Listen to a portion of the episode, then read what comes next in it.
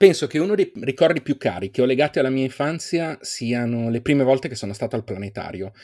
Quando mio padre mi accompagnò in questo posto stranissimo, questo, questa volta in cui entravi dentro con delle poltroncine di legno girevoli su cui ti sedevi e ti sedevi, guardavi in alto, il, cielo diventa, il finto cielo diventava scuro, iniziavano a comparire pian piano le luci che avrebbero poi rappresentato le stelle e una voce in sottofondo che era quella del presentatore che iniziava ad accompagnarti nel raccontarti sia le stelle, quindi sia la parte scientifica vera proprio, la distanza, il colore, e poi iniziava anche a spiegarti perché quelle costellazioni si chiamavano così, cosa ci avevano visto gli antichi, quale storie c'erano dietro, quali leggende. E io mi ricordo che entrambe le cose mi affascinarono e mi colpirono.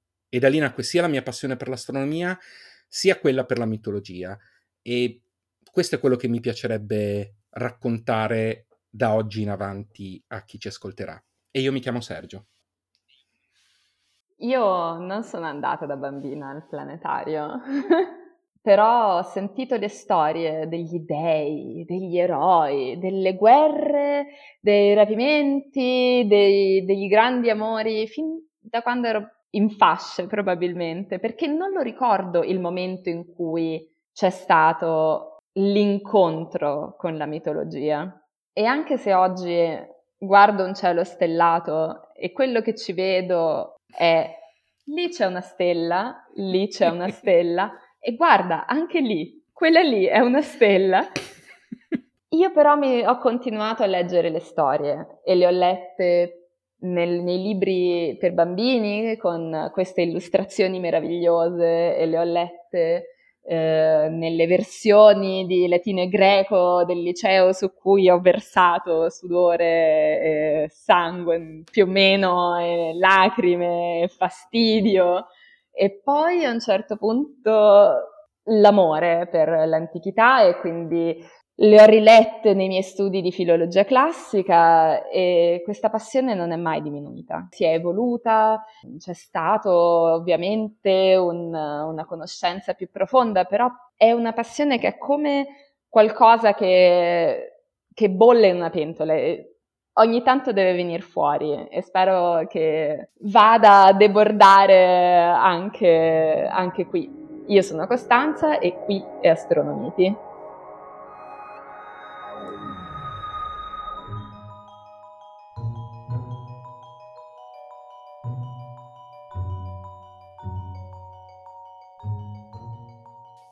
Penso che la prima volta che ho sentito parlare di Andromeda sia stato nel film Scontro tra Titani, che è ovviamente un capolavoro della cinematografia moderna, in cui si raccontava tra le altre cose il mito di Andromeda, di Pegaso, eh, di Perseo eh, e di Medusa. Vedere Andromeda nel cielo può essere deludente all'inizio perché non è una costellazione che attira particolarmente l'attenzione, non ha stelle molto evidenti, non ha eh, una linea così definita come potrebbe essere quella dell'Orsa Maggiore o di altre costellazioni più famose.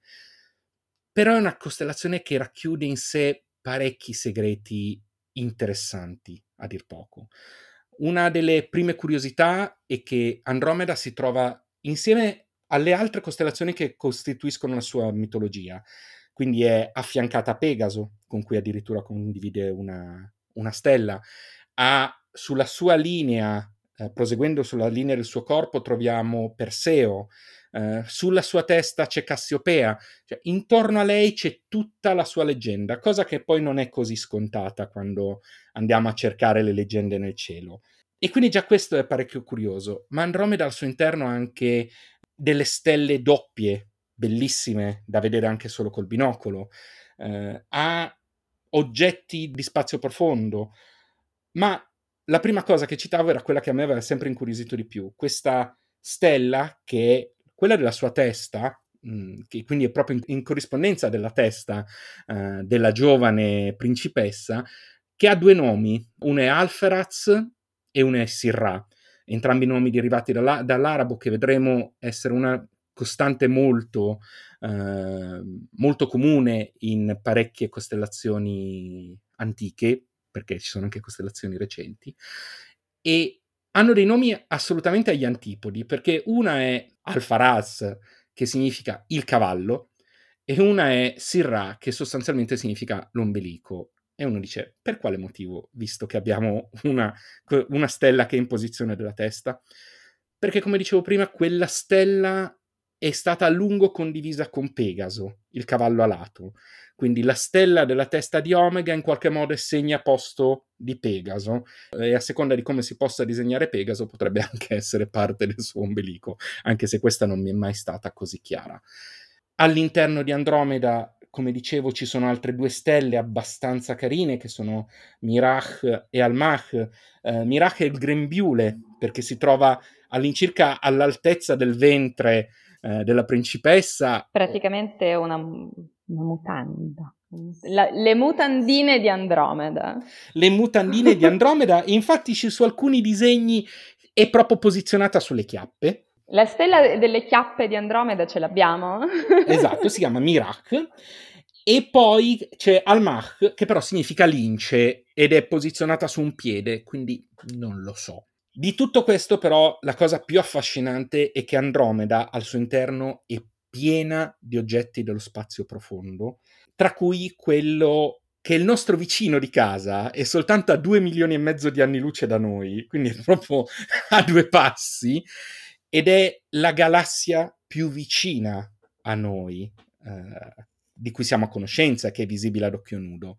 È la galassia M31, più avanti nei prossimi episodi spiegheremo cosa significano queste sigle, ed è famosa come la galassia di Andromeda, una galassia spirale bellissima che si può vedere anche senza un, nessuno strumento, che se, il, se fosse possibile vederla a occhio nudo per come è stesa sarebbe grande sette volte la Luna e che vederla con un piccolo binocolo o addirittura con un telescopio può scatenare veramente delle emozioni incredibili perché è laggiù a due milioni e mezzo ed è pieno di stelle che noi non possiamo neanche immaginare. E invece io, come molti, la prima volta che ho sentito parlare di Andromeda non è stato per le stelle e non è stato per la sua storia mitologica, ma è stato nel, nei Cavalieri dello Zodiaco, in cui Andromeda non solo ehm, ha una storia molto diversa da quella che poi scopro, ho scoperto essere la, la sua mitologia, ma è in realtà un personaggio maschile, un personaggio maschile che va a, um, a, essere in contrasto con un certo tipo di uomo, è l'unico cavaliere con l'armatura rosa, ha un atteggiamento particolarmente dolce. Come si rapporta con le catene? Eh, le catene sono la sua arma, e le catene eh sono la sua arma, eh, quindi in qualche modo c'è anche questo passaggio da damigella in pericolo, quindi incatenata alla roccia, a mh, damigella che si è liberata e quindi eh, sventola le catene dappertutto. Però non è, diciamo, il cavaliere più forte di tutti. Eh, vabbè, e questo... Uh, perché ovviamente ha l'armatura rosa, quindi immagino che significhi che debba essere meno forte si sa che il rosa indebolisce. Eh sì, tant'è che poi nell'ultima declinazione dei Cavalieri dello Zodiaco di pochi anni fa, eh, targata Netflix, eh, ehm, hanno cambiato il personaggio di Andromeda e l'hanno reso una, l'hanno reso una donna, facendo un, come si dice, rendendo omaggio alle origini vere di Andromeda, facendo arrabbiare un sacco i fan. Avevo che... letto qualche commento vagamente che... negativo al riguardo. Sì, ma infatti, ma fare arrabbiare i fan non è neanche molto difficile. In generale, non, non un fan specifico.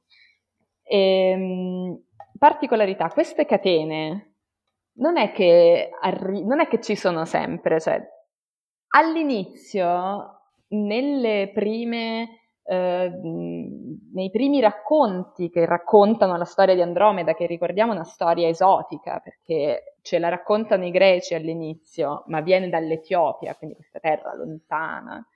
Non è che era incatenata, era lasciata lì sul, sulla roccia, eh, sai, su, sul promontorio, come un, una fetta di merluzzo. Eh, Messa a disposizione. Sì, perché deve essere mangiata da un mostro marino. Testa lì, aspetta che arrivi.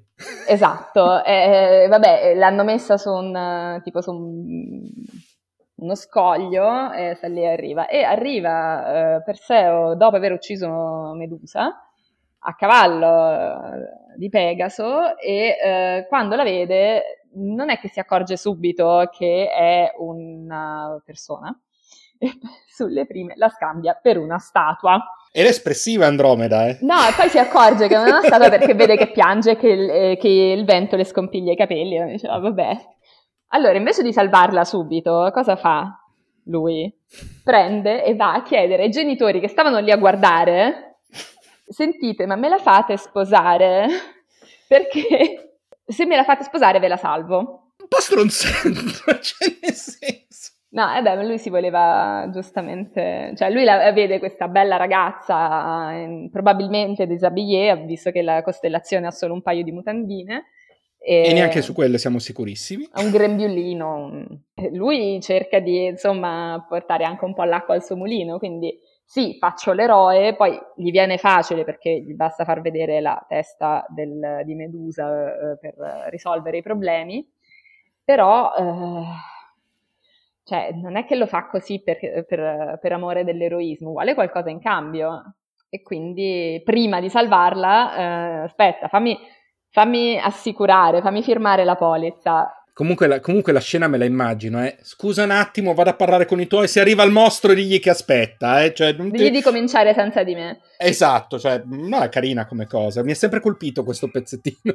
no, più che altro è interessante perché, um, non tanto perché sia successo o non successo, perché tanto stiamo parlando di mitologia, quindi è anche difficile fare un discorso di um, realismo ma è il tocco del fatto che viene raccontato questo dettaglio che mi ha sempre affascinato perché ammesso e non concesso che tutta la vicenda sia successa, se io la volessi riportare, non so se mi, ferm- mi soffermerei sul contratto prematrimoniale eh, di forse, forse la salti anche forse la salti anche un pochino ecco così come... sì magari avrei glissato sul, sul, momento molto elegante in cui per salvare una, una, giovane lui cerca di garantirsi comunque la moglie eh sì, e, eh sì. Ehm, e niente, però eh, Andromeda ha questo primato di essere eh, la vera prima damsel in distress della cultura occidentale, perché eh, prima di lei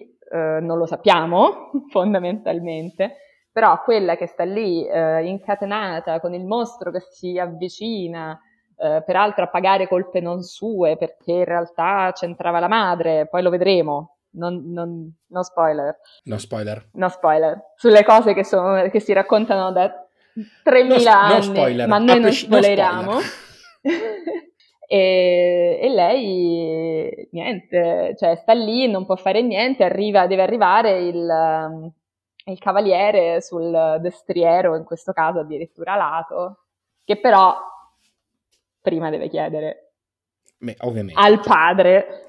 Scusa, ma sento un secondo, aspetta qui che arrivo. Esatto.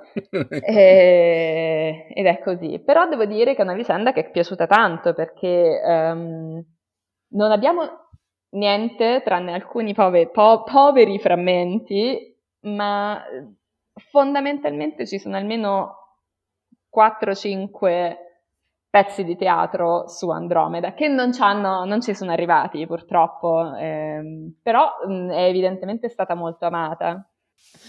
Se questo vi ha incuriositi, quello che arriverà dopo lo farà molto di più. Astronomiti è questo, raccontarvi sia ciò che c'è nel cielo che ciò che c'è nel nostro passato, cercando di raccontarlo sotto il nostro punto di vista, quindi quello di un appassionato di astronomia che però è sempre stato incuriosito dalla mitologia e quella di una esperta di mitologia che magari di stelle non ne sa molto.